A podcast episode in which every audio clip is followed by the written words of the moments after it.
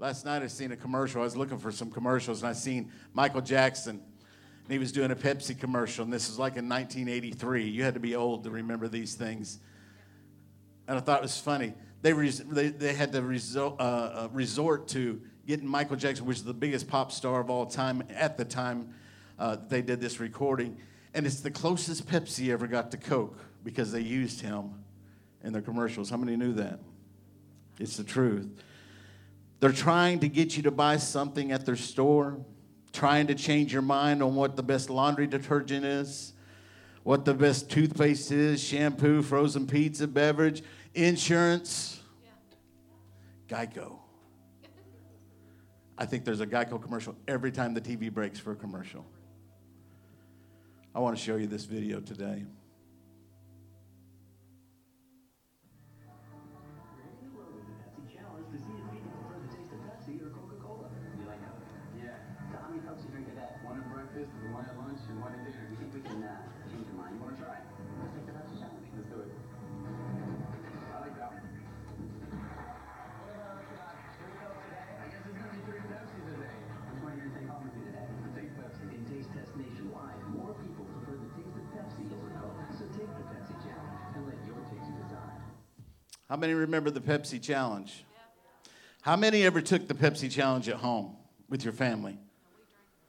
We did. We did. We took Pepsi, we took Coke, and, and, and we, we, we camouflaged them or we'd pour them in cups where we couldn't see, and they'd set it before us, and, and we tried this at home. First of all, I already know what Coke tastes like, so anything other than Coke, it was not Coke. And uh, Pepsi, in my opinion, this is just pastor's opinion. This is a take a break from the sermon. Tastes like a flat Coke. So there you go. We did this at home. We tried.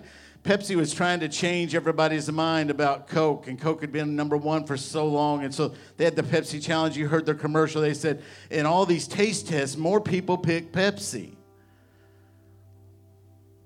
Well, we found out Pepsi lies too. So that's one of the things we found out about the challenge. And I'm not saying a cold Pepsi is not, I mean, you can drink that, but it, it's, it's not as good as a cold Coke. Political parties are trying to sway you to get your vote. They want to convince you to think the way that they think, right? They do.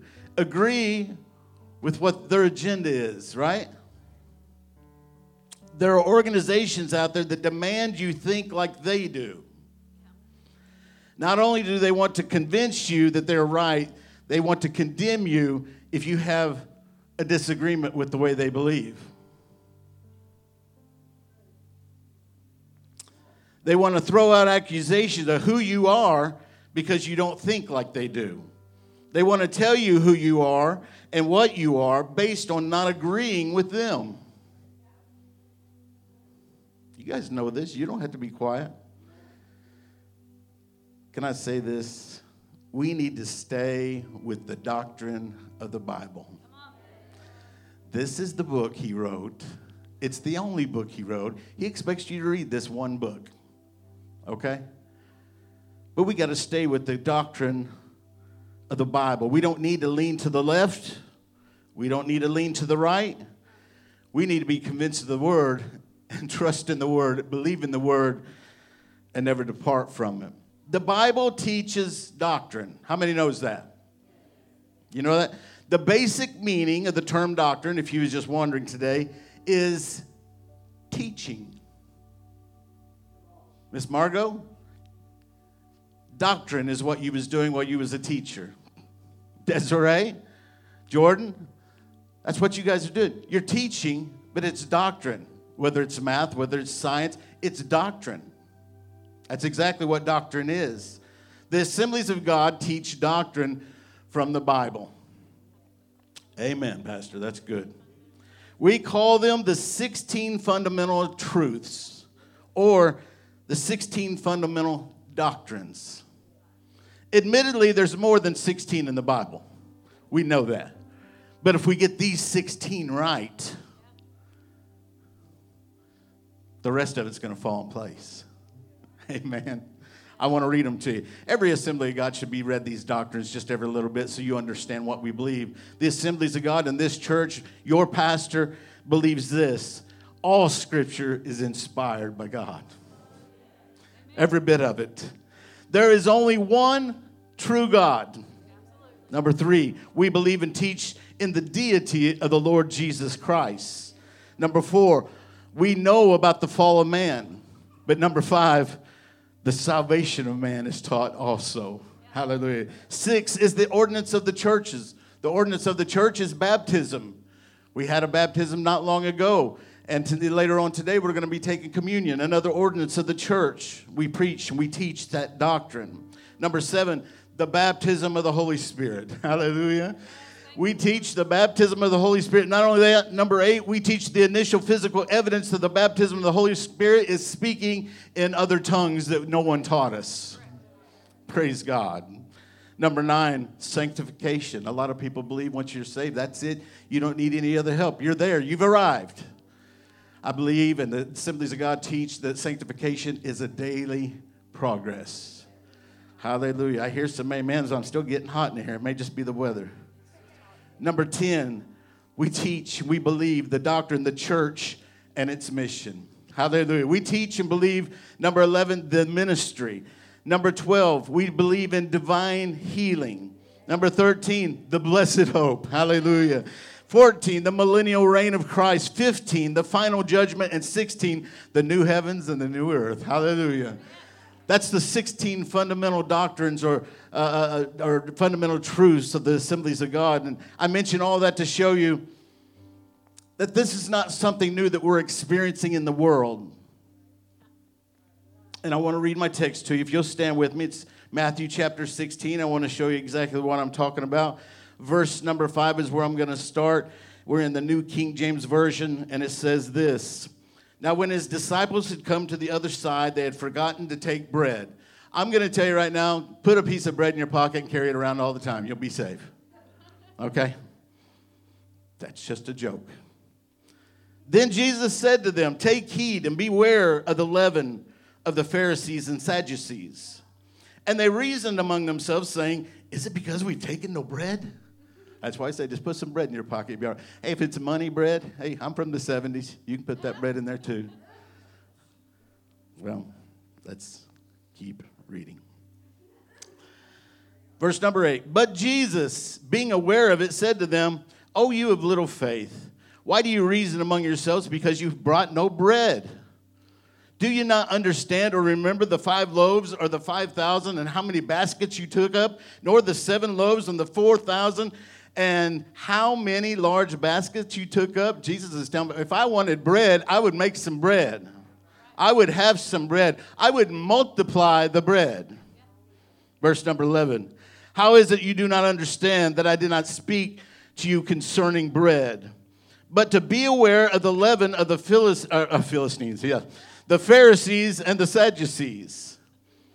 Then, then the disciples understood that he did not tell them to beware of the leaven of the bread, but of the doctrine of the Pharisees and the Sadducees. The doctrine, the teaching of the Pharisees and the Sadducees, the teaching that the world's trying to place upon you right now, the teaching they're trying to ingrain in your children at the school, the teaching, the doctrines of this world, he says, beware. Father, I thank you for your bread of life today. I thank you for your word. It's already anointed. I ask you, Lord, to anoint me that I may speak with boldness, with the power of the Holy Ghost, Lord, that the seed of the word will go down deep into fertile ground and will grow from this day forward. And I pray all this in Jesus' name. And everybody said, Amen. Amen. You may be seated. The title of my sermon today is Tricked, but There's No Treat tricked, but there's no treat. We've all heard the term trick or treat. Give me some candy or else. Or else. Has anybody did the or else? Have you have you uh, uh, did something bad to somebody because they didn't give you a treat? Miss Metza, there's the altar right there. Get them. trick or treat. The children can go back with Miss Donna right now. I'm sorry. Trick or treat. I want to share with you today how the enemy of our soul is out to trick everyone. He's not only out to trick the Christian, he's out to trick the sinner too. Because most, most people that doesn't claim to have Christ, they still believe they're living the right life. And their, their, their scales is what the Bible says over their eyes. And, I want to tell you, there, he's out to trick you, and there's no treat. And I want to tell you what. The Bible says in Romans 6 23, for the wages of sin is death. But the gift of God is eternal life in Christ Jesus our Lord. The payment for dying in sin is death. Does everybody understand that doctrine? That's a doctrine. That's a teaching of the Word of God. The payment for dying in sin is death, but God's gift to you and to me is eternal life. Praise God. We don't have to go to hell. God did not create hell for us, He created it for the devil. We don't have to go to hell. We choose our direction, smoking or non smoking. I heard one person say. In our text, Jesus is warning the disciples to be careful. Be aware of the Pharisees and the Sadducees because their doctrine or their teaching. The Pharisees and Sadducees were trying to spread their doctrines, their belief system, their way of living, their teaching by rejecting Jesus. We live in a world that's rejecting Jesus today. Anytime you want to speak Jesus' name, somebody wants to oppose Jesus. It's not equal. Well, I want you to hear my voice and I'll hear your voice. No, it's not that at all. They want you to hear their voice and you shut up. The Sadducees and the Pharisees were not happy to live their lives with their own beliefs. They wanted everyone to follow them. They wanted people to believe them and their flawed teaching and their flawed doctrine. They were being influenced by the same devil that's influencing this world today. Jesus refers to them as leaven. I think it's raining outside. Leaven. Leaven is a substance, typically yeast, that is used in dough to make it rise. Everybody understand that? Here's what research taught me people of the Bible did not have yeast as we know it they mixed up flour, water, and added a tiny bit of leftover dough, the starter from previous baking. The dough was sometimes left out to absorb the yeast, the fungus spores that are naturally in the air. How many knows who Louis Pasteur is? Thank God for him. What 1800s, 1857 is what my note says he did a lot of things in science, and one of them things was fermentation, understanding that. When I read this text, I realized that Jesus was speaking to his disciples about this religious sect. He was speaking about the people, the religious people of their day. And I want you to know we still have people distorting the Word of God today. We still have the Pharisees and the Sadducees today. We do. They're trying to bind you up with the bondage in religion. God is all about freedom. Hallelujah. Don't be tricked into something like that. God's about freedom. But what I also realize the enemy works through every vessel that will allow him to, saint or sinner. The devil was working through the Pharisees and the Sadducees, and he's still using people today. The devil's still using the religious of today to corrupt people but he's also using other people to deceive us into thinking differently from the Word of God. Wow. When Jesus walked this earth, he was the living Word of God. Amen? We have to be aware that evil is among us every day. What's the Bible say about evil? 1 Thessalonians 5:22 the Bible tells us abstain from every form of evil. And I, I know I've, I've, read that scripture many times since I've been pastoring, and I, I've read it in different versions, and every one of them is say the same thing. Stay away from every form of evil. Keep away from every form of evil. Abstain from. Can it be any more plain? If you tell your child to do something, don't you expect them to mind? Can it be any more plain? Stay away from every form of evil. The church world is being tricked by Satan We're being deceived into thinking he's not really coming after us. And why would he come after Christians to try to deceive us? Because we already know the truth. So he's not really after me. Can't be after a pastor.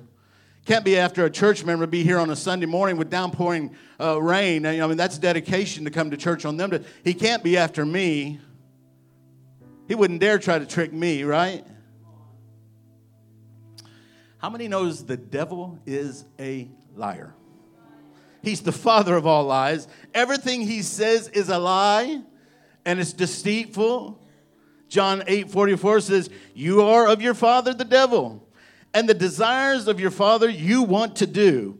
He was a murderer from the beginning and does not stand in the truth because there is no truth in him. When he speaks a lie, he speaks from his own resources, for he is a liar and the father of it. the Bible's very clear who the father of all lies are. And the devil, that's all he can do but lie. But still, the devil is always looking for ways to trip us up, try to trick us, deceive us, basically just trick us into thinking something may not be wrong. So we're going to try it. Peyton, you do a great job with that. I never look back at the screen. Did a good job at that. He tries to trick us. Here's what I, what I got my spirit. He gives the illusion of something that's not really what it actually is. Go ahead, Peyton.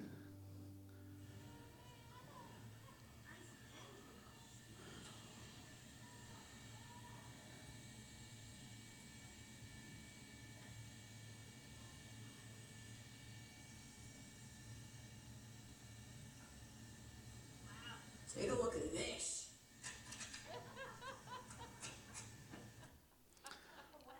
wow. That's what the devil does. He gives us illusions. He gives the illusion of a good time in sin. He gives an illusion that will feel good and there's nothing wrong with it. Just try a little.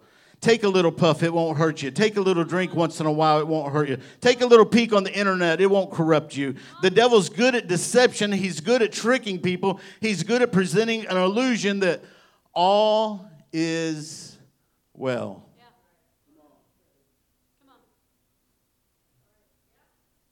I love this one.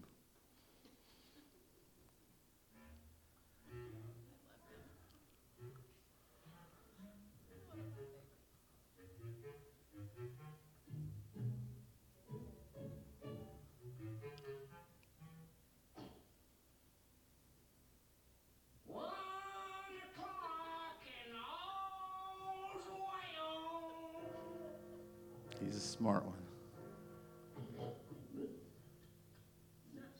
You better set your brains ahead a couple of words. Yes, sir. Does that uh mean adding or subtract?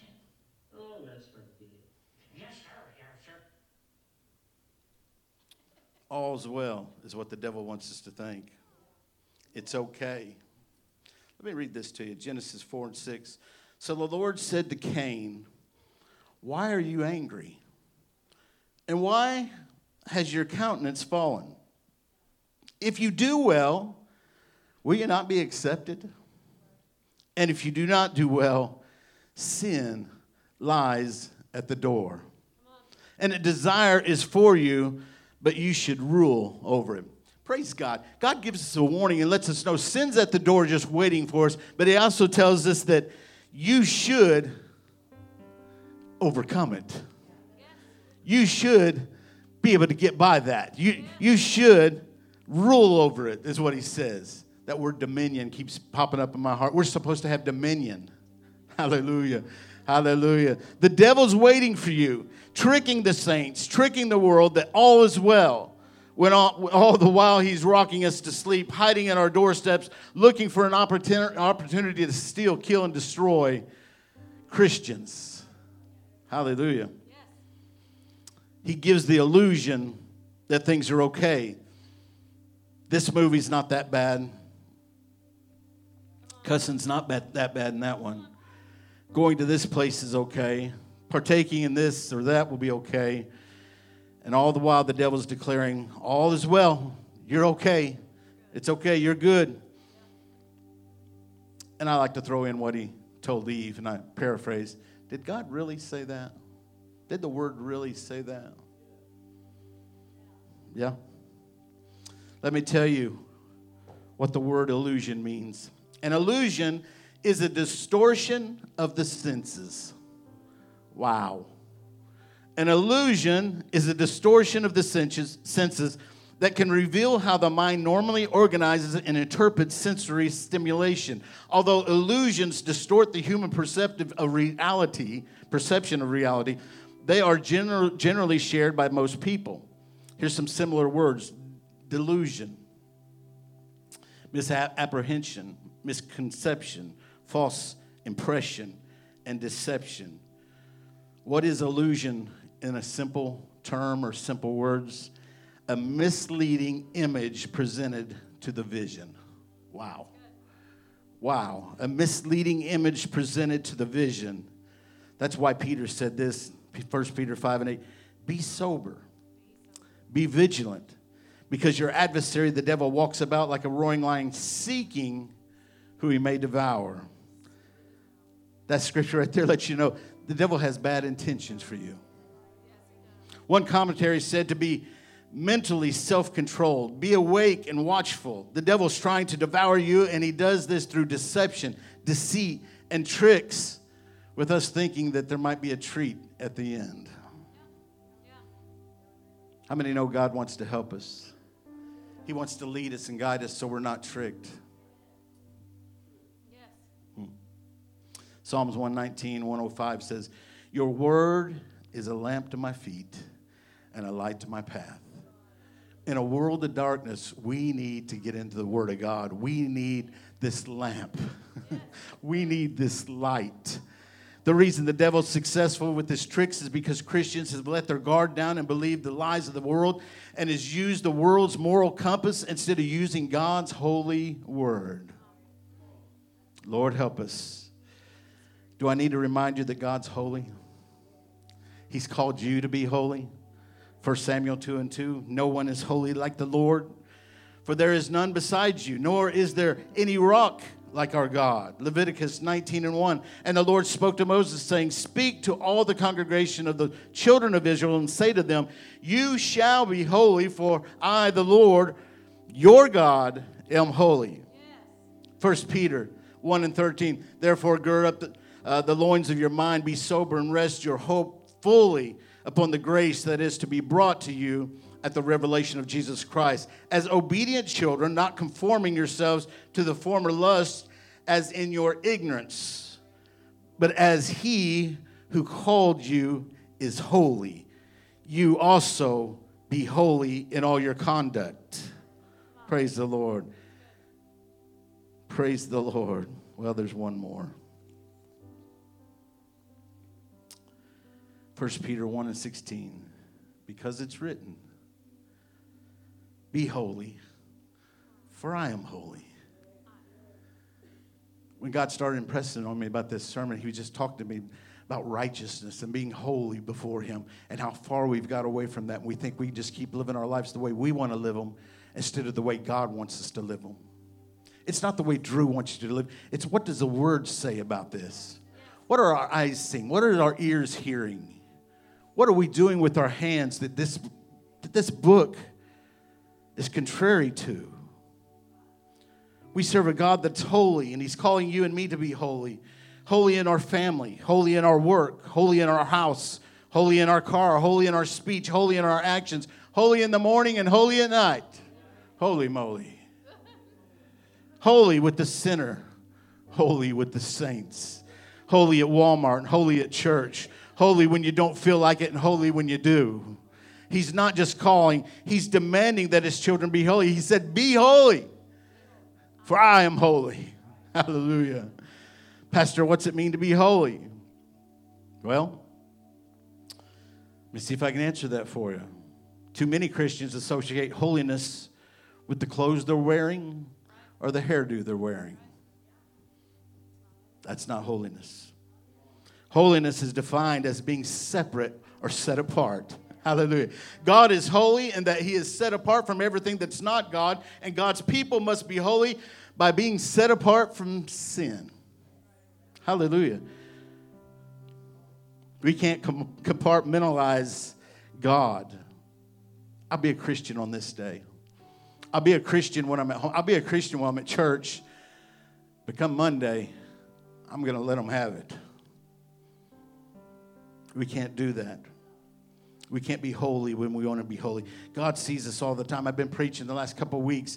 He sees the best of us and he sees the not so best of us. Remember, He's always with you. He's always with you. He's with you in the front. He's with you in the back. He's with you to each side. He is with you at Walmart, Harp, Same Old Joe's, McDonald's, Target, Belk, and AutoZone. He's with you. An entourage of heaven is with you. We can't just pick and choose when we're going to be holy. We have to be aware that the enemy's always looking for ways to trick us. So we must be holy. We must be righteous all the time. We have to live a consistent life before God while He helps us on our journey. Somebody says, I can't do it by myself. Good news. He's there to help you, He's with you. I want to close with this. We're in a season that the devil loves. The world says that October 30th is Devil's Night. October 31st is what they call Halloween. They say these two are the, are the biggest days for the church of Satan and Satan worshipers. Ephesians 4 27 says this Don't give place to the devil. Wow, we could preach that all day long. Don't give him place in your home. Don't give him place in your car. Don't give him place in your heart. Don't give him place in your family. Don't give him place in anything you have to do with. And guess what? I live in this world. I live in this country. I'm not giving him place on October 31st. I'm not giving him place on October 30th. My Bible says, Psalms 118, 24, this is the day that the Lord has made. I will rejoice and be glad in it. I'm not going to let the devil rejoice in it. I'm going to rejoice with my God. I'm not going to let a rock cry out for me. I'm going to praise him for the day that he created. And I'm not going to celebrate a holiday called Halloween. I declare and proclaim that the devil doesn't get a day that God created. Let him create his own. I'm tired of people being tricked into thinking that participating in evil things is okay or it's all right because you're a Christian. Or maybe God's going to overlook it. It's not that bad of a thing. Someone asked me, Why do you have Fall Family Fest around Halloween? It's real simple. I said, Because I'm not going to give place to the devil. I'm going to give an alternative for people to go to that's not evil and demonic. We're not celebrating Halloween and goblins and ghosts. We're fighting back against what the enemy, has stole from us. You've heard it over and over and over. Taking it back. Take back what the enemy stole. That's what we're doing on Tuesday night. We're going to take back what the devil's been stealing from us. I want people to know the truth about God. I want people to see that there's an alternative, alternative place they can go with their children, with their kids. Have a good time. Celebrate the fall. In Genesis, Adam and Eve were tricked by a serpent. From that time until now, the devil has been tricking people into thinking we don't have to live by what God says. I want to read this to you Genesis 3 and 1. Now the serpent was more cunning than any beast of the field which the Lord God had made. And he said to the woman, Has God indeed said? Did he really say that? That's what he's saying right here. Has God indeed said, You shall not eat of every tree in the garden? Did he really say that? How many knows that the devil likes to confuse you with things too? How many knows that God is not the author of confusion? Hallelujah. next verse says, And the woman said to the serpent, We may eat the fruit of the trees of the garden, but of the fruit of the tree which is in the midst of the garden, God has said, You shall not eat it, nor shall you touch it, lest you die. Then the serpent said to the woman, You will not surely die. I'm going to tell you, if you're not reading your Bible like I just read it, you need to start reading it that way. Don't, don't just read the word, you need to read it in context understand how he was. You're not really going to die. He's a good God. He loves us. There's no way he's, he's not going to send you to hell. And he deceives so many. He deceives so many. Verse 5 says, For God knows that in that day that you eat of, the, uh, eat of it, your eyes will be open and you'll be like God, knowing good and evil. Did God really say that? Can't we go ahead and live however we want to live? Can't we go ahead and live our lives the way we want and God still love us? Absolutely, you can. Live however you want, do whatever you want to do. God will still love you. But you're not going to heaven that way. He's never going to stop loving you. That's why he keeps giving you opportunity after opportunity after opportunity after opportunity to bring you in, and you keep choosing to walk away. Did God really say that? I printed this up in God's Word translation. I just it speaks like Drew speaks. 1 Corinthians 6 and 9. Don't you know that wicked, wicked people won't inherit the kingdom of God. Stop deceiving yourself. People who commit sexual sins, who worship false gods, those who commit adultery, homosexuals, or thieves, those who are greedy or drunk, who use abusive language. Pastor, you're saying abusive language is a sin? Absolutely. Or people who rob they will not inherit the kingdom of God. That's the word. That's the truth. You've heard the truth today. You've heard the truth. The world wants to tell you that the Bible's old fashioned. Does God really believe that? Does God really expect us to live that way today? Does God really? I don't believe God's like that anymore. Can I tell you this is the book you're going to be judged by? well, I'll live my life. And, you know, when it comes to an end, big deal. I'll be dead and pushing up daisies. I'll have a party in hell, and who cares about it? There's nothing fun with death, after, with, with death and no Jesus in your life. There's no fun in that at all. Eternal torment. Everything that I've spoken today is truth. Listen to this. My granny Abney, little white haired woman, Looked like a weeble wobble. She's about that tall. She used to say, If God said it, I believe it, and that settles it. But the truth is, if God said it, it doesn't matter if you believe it or not, it settles it. You have a choice today to choose Jesus. You have a choice today to believe it or not believe it. He gives you that choice. But it doesn't matter what choice you make. If God said it, it's settled. When we start distorting the truth of God's word, it spreads into every aspect of our life. Just like the leaven, the yeast, just a little bit is what they would put in the dough, and it would spread through the whole dough. Talking about dough, it's that's a good thing. They were they were making bread and it needed to raise, so we understand that. But Jesus referred to them and their doctrines, their teaching and we need to understand we can't let the teaching of the world get inside us because it'll ruin the whole. Hallelujah. Would you stand with me?